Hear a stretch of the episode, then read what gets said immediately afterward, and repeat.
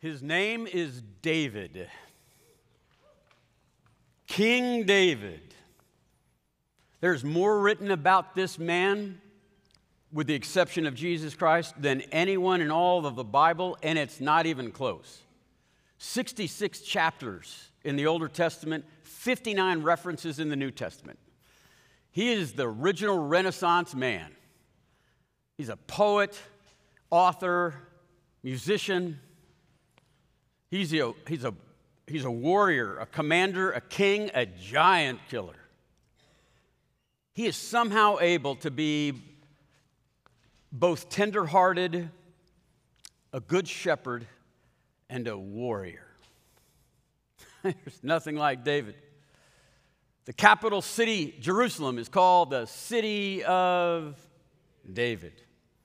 His hometown of Bethlehem is the birthplace of the Messiah. He is in the line of the Messiah. The Messiah will come like King David. But the greatest accolade he receives from God Himself, where God says that David is a man after God's own heart. This semester, we're going to look together at one of the very few hinges of world history.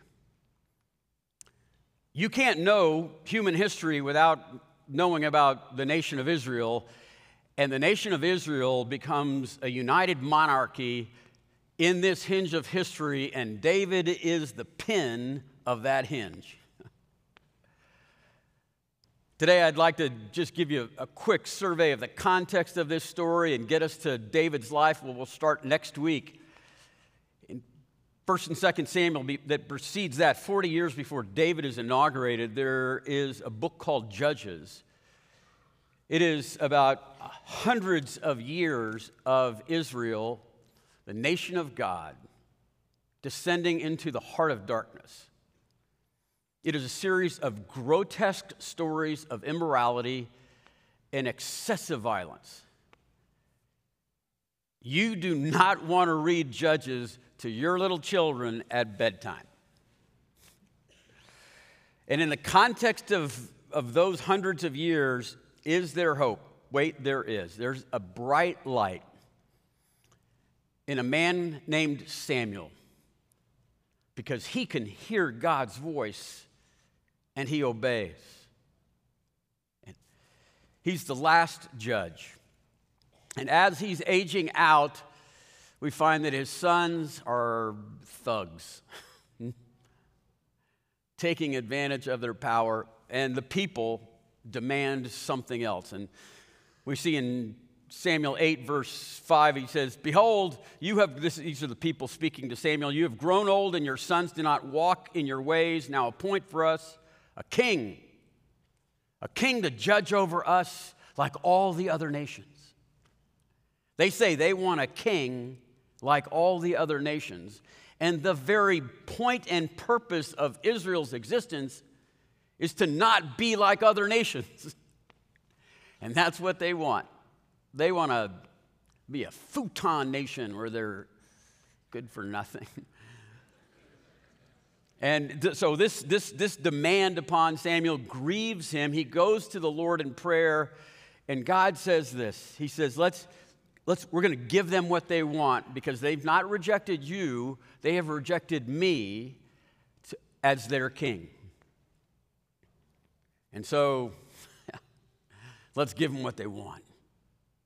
If lust and hate is what they want, let's just give them what they want. And they, they the Lord gives them a king like all the other nations. His name is King Saul. And it says in 1 Samuel chapter 9, oh, King Saul is handsome like no one else in all of Israel. And not only that, he's a head taller than everyone else. Oh, long live our king. In chapter 11, God, in His mercy, gives Saul his, his first big military victory. It's, it's like pushing him, you know, giving him push start. It, the hardest part, get that inertia going. He wins. And from that point on, you can see his career is like watching someone fall down a flight of stairs in slow motion. And he's bringing Israel with him. You'll see in the life of Saul that there's not a single mention of Saul's love for God or his love for his commands. What you will see, and this is going to be our lesson today, is that Saul has a proud heart. He is selfish and arrogant. It leads to paranoia, insanity, and acts of violence. He's a king just like all the other kings. And what, all, what do all the other kings do with, with power and authority? They use it for their own promotion and for their own gain. I'd like to draw attention to chapter 15 because this is the story, this is the final event that has God, Yahweh God, looking for a new king. And I want you to listen to how Saul's arrogance completely twists his, his view of, of reality. And he will be the definer of obedience. He will become the absolute authority on what obedience is in this story. Listen for that. Now, the, the, the story is about raging a war against the Amalekites. And the Amalekites were like the rabid hyenas of the Middle East. When we're introduced to the Amalekites, they are so vile that when Israel is just a baby nation wandering in the wilderness with Moses, they, they get to be the first group of people that, that try genocide upon this fledgling nation of Israel. They're the first ones to try to absolutely exterminate all the people of God. And God's saying, it's time to make this right. If we don't stop them now, they'll come back and try it again. And they do. That's the book of Esther. So, this is the command from God through Samuel to Saul.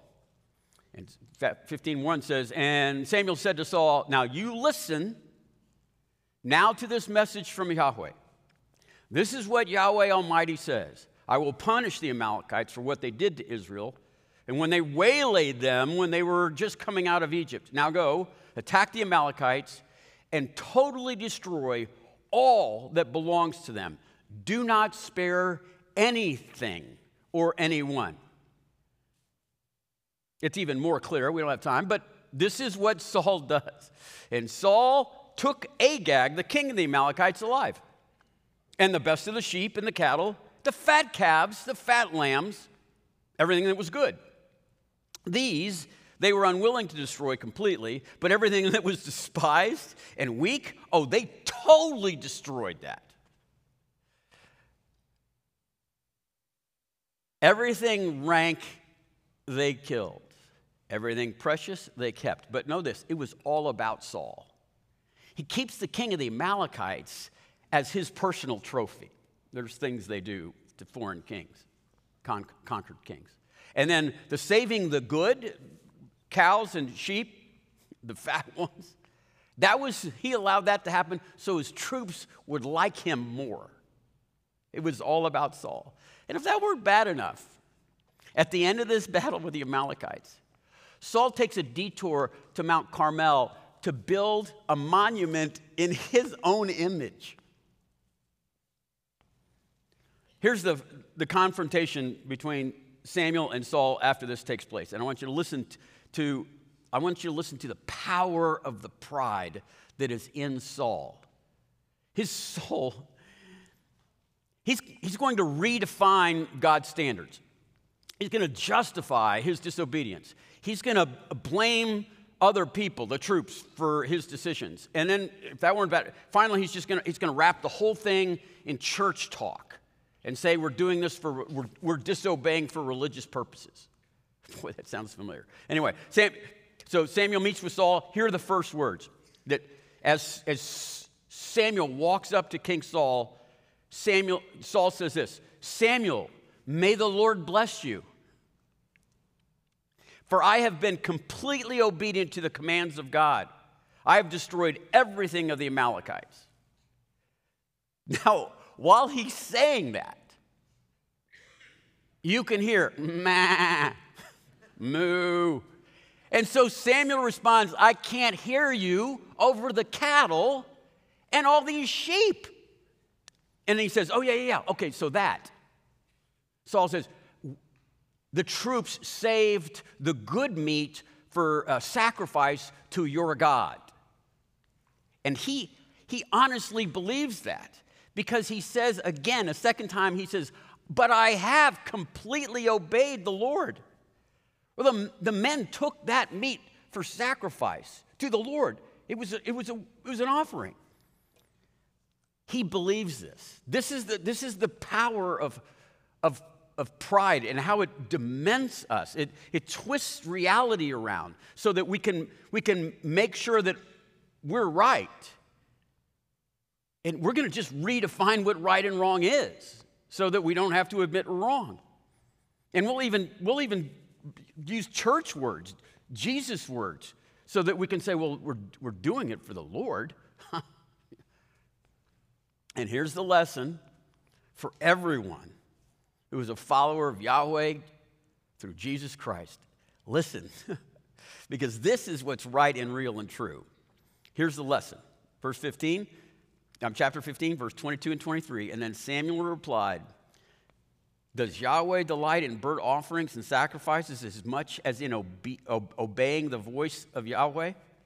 To obey is better than sacrifice to heed is better than the fat of rams. For rebellion is like the sin of divination, witchcraft. Like, rebellion is like the sin of witchcraft. And arrogance is like the evil of idolatry. Because you have rejected the word of the Lord, he has rejected you as king. Here's the application to obey is better than sacrifice. And the purpose of this story is for all of us. And the purpose is this fear pride. And, and fear the power of pride. This, this arrogance, he said, this, this claim, you know, statement, absolute truth from Samuel, from the mouth of God is arrogance is like idolatry. Why? Because you worship yourself. And when when you give in to pride and when you surrender to the Saul within us, yeah, this is the, this is the lesson. Saul is within us. Every one of us has this, just waiting to be fed. And, and when, when we become that kind of proud, we think we can fool God. We honestly think we can like pull one over on him by by saying, oh, it's for the Lord. It's, it's church talk, Jesus speak. And his point is you can go to church and, and you can memorize verses, know all the Old Test, I'm sorry, the, the Ten Commandments and, and the Beatitudes by heart. And he said, but it's about obedience. It's not about your vocabulary and your ability to try to pull one over. That's what obedience means. I remember when our, our children were growing up, I guess everyone has a moment where you're trying to define what obedience is in a household, but our phrase was obey all the way, right away. Because it was not all the way and it wasn't right away. Obedience is all the way, right away. That's what it means. Partial obedience, there's a word for that. Samuel tells us. Partial obedience is disobedience. I mean, like, I'm almost faithful to my mate. I'm almost honest. We have words for those, and it has nothing to do with obedience. This is what the Lord says to obey is better than sacrifice. I'll say this again. This is the point. Saul is in your heart. He lives within us, He lives in me. And when you see, we see this a lot around us, you see a politician or some media person look right into the camera and bold face lie, and they know it. They don't blink. They don't even, like their eye doesn't even twitch. It's like, how can, how can that even happen? This is how it happens. And it happens because there is a, there's moments and times where we have a chance to fear the Saul within us, this pride, and we can repent early and often, and in that we can maintain our innocence, or we can lose it. We can lose it in that moment that our conscience, that it's tied to the Spirit of God, says, Look, you, we need to get this right. We need to take responsibility for that. And then the ego kind of comes, shh, no, no, no, no, come on. Let's not overreact. And the next thing you know, you're, you're getting used to sin. And then you start like redefining what sin is. Then it's blaming others or circumstances. Well, you know, here's, I mean, I'm, I'm different. I, I'm, I'm coming off this event, and so therefore I get to. And sometimes we find ourselves justifying acts of disobedience using church words. It was, it was for the Lord. And we have a heart of stone. We find ourselves with a heart of stone. If you can involve yourself in a premeditated sin and sleep well at night, you're on a highway, Saul's highway. And it's the road to destruction, and it's all downhill. It just keeps getting easier to get in the habit of sin. And the choices become ultimately a destiny. I mean, if you look at Saul and his pride, and in us as well, you can see that he is completely untethered from reality. He, he's seeing the world through his egotistical eyes, where he is never wrong and always right. And he thinks he can negotiate this with God. He is a kite unencumbered by string. And he thinks that's a great way to live. And he's going to have, when we continue to read about him, he's going to have this perpetual descent because the road that Saul is on, the highway, is all downhill. And he will literally participate in witchcraft.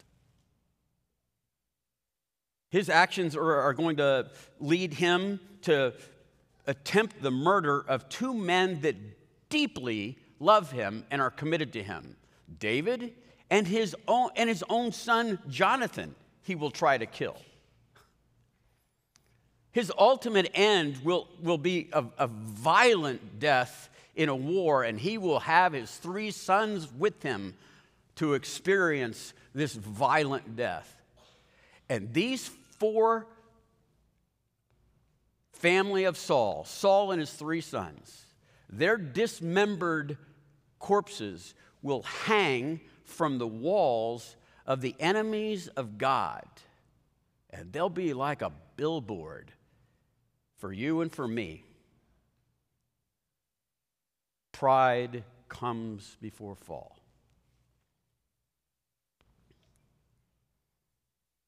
This is supposed to be a startling and graphic lesson for all of us to fear pride, fear the power of pride. Look, this is, this is punctuated. There's this exclamation point that Samuel's going to bring to this storyline for us by showing that, that, that obedience is all the way, right away.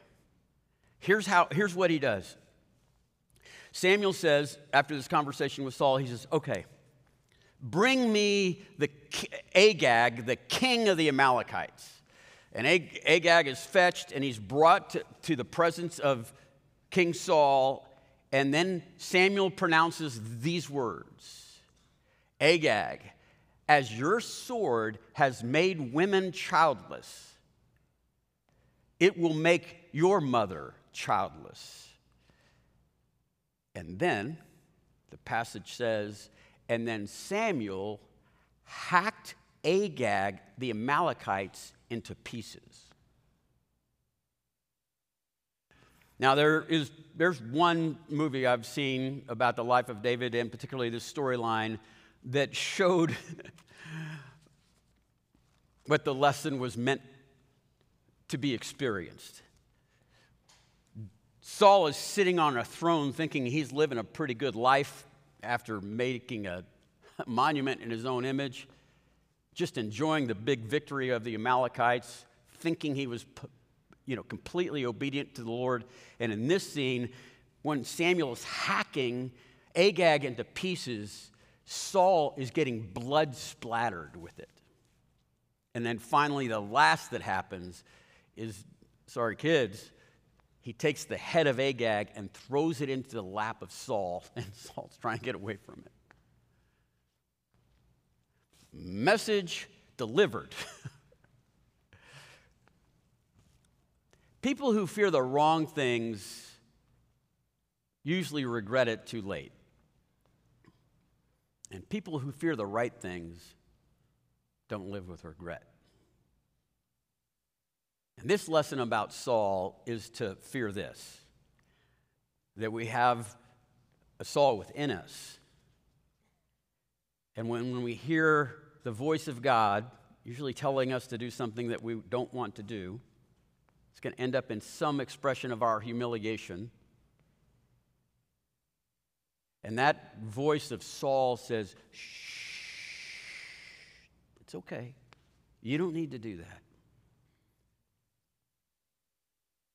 And then you're on that road. Fear pride, fear the power of pride.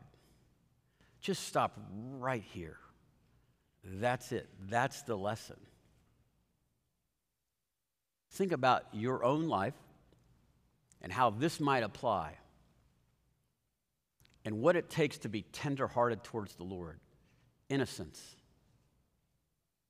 and this constant submission of this demon dragon called ego. To obey is better than sacrifice.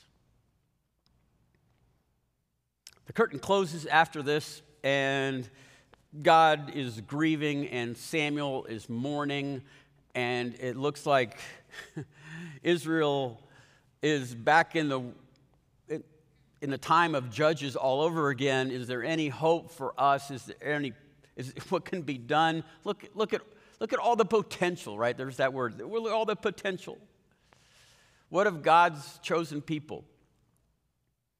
And then God says, now, let me pick a king, not like all the other nations. And he says this um, in this an event where Samuel is speaking to Saul, and now your kingdom shall not endure. The Lord has sought out for himself a man after his own heart, and the Lord has appointed him a ruler of his people because you have not kept what the Lord commanded you to do. A man after God's own heart means you know, he's in harmony with God. This person is going to grieve when God grieves. He's, he's going to rejoice with things that God rejoices. And when it comes to obedience, his definition of obedience will be all the way, right away.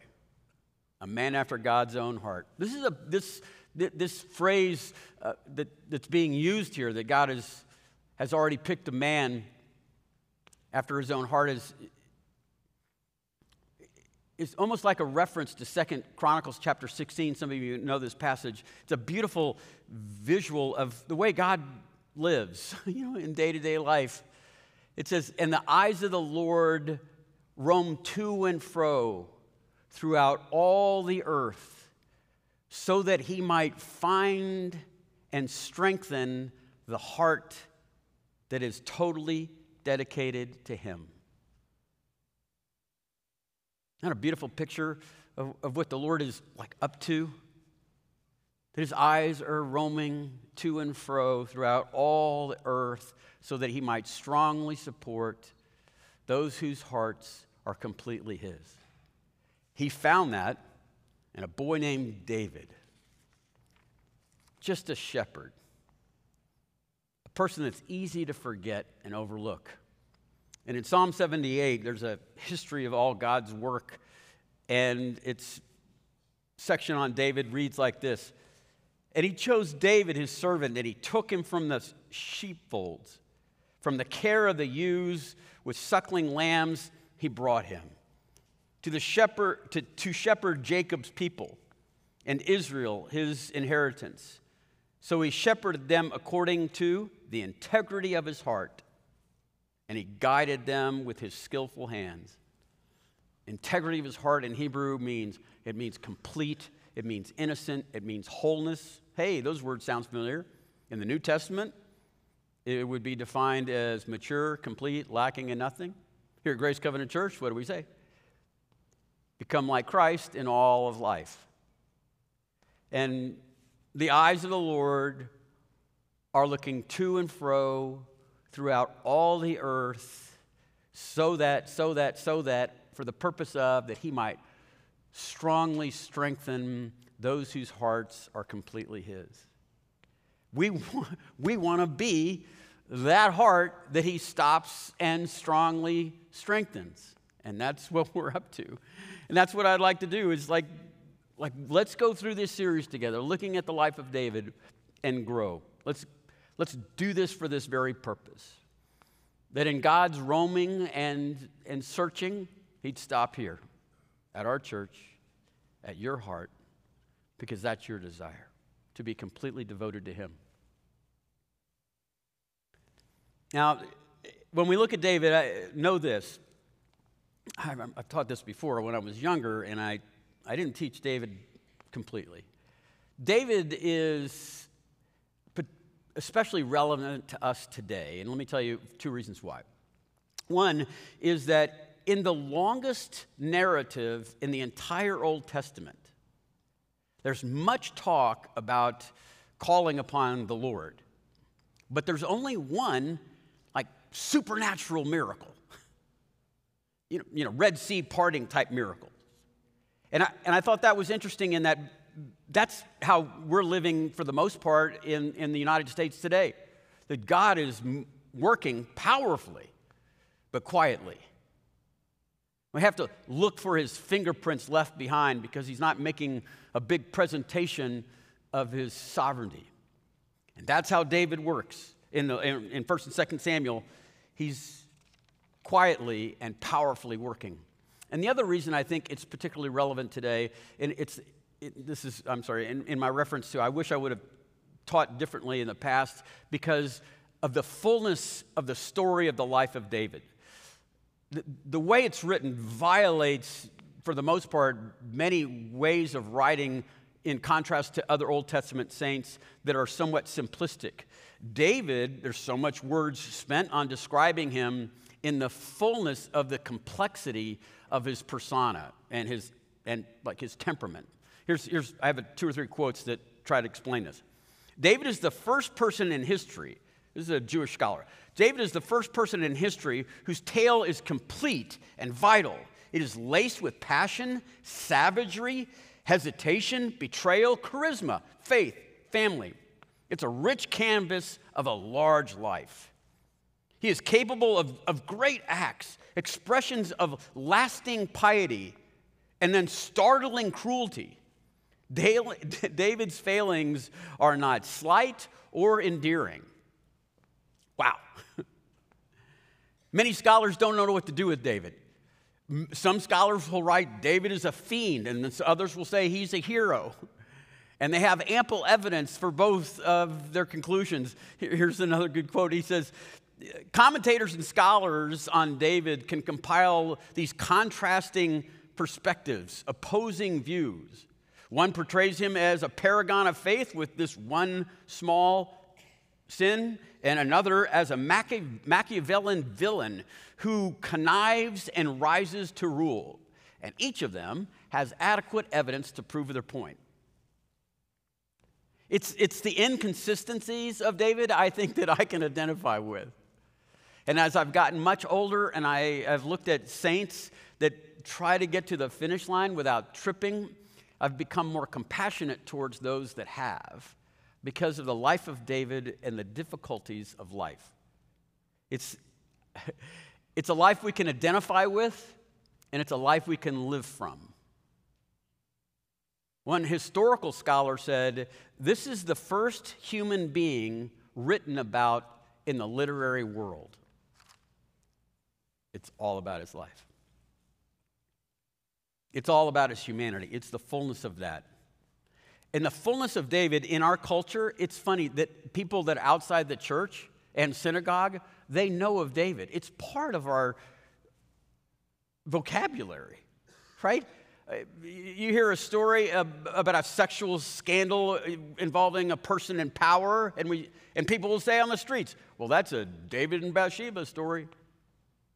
Anytime there's against all odds, expression of, of, con, of, of contest, whether it's on an athletic field or political event or whatever it might be, what do we say? David and Goliath. One of the best selling management books is called David and Goliath. In my field, in my business, it will have a phrase when you see some conniving but charming mutiny take place in a church, we'll say, he's an Absalom.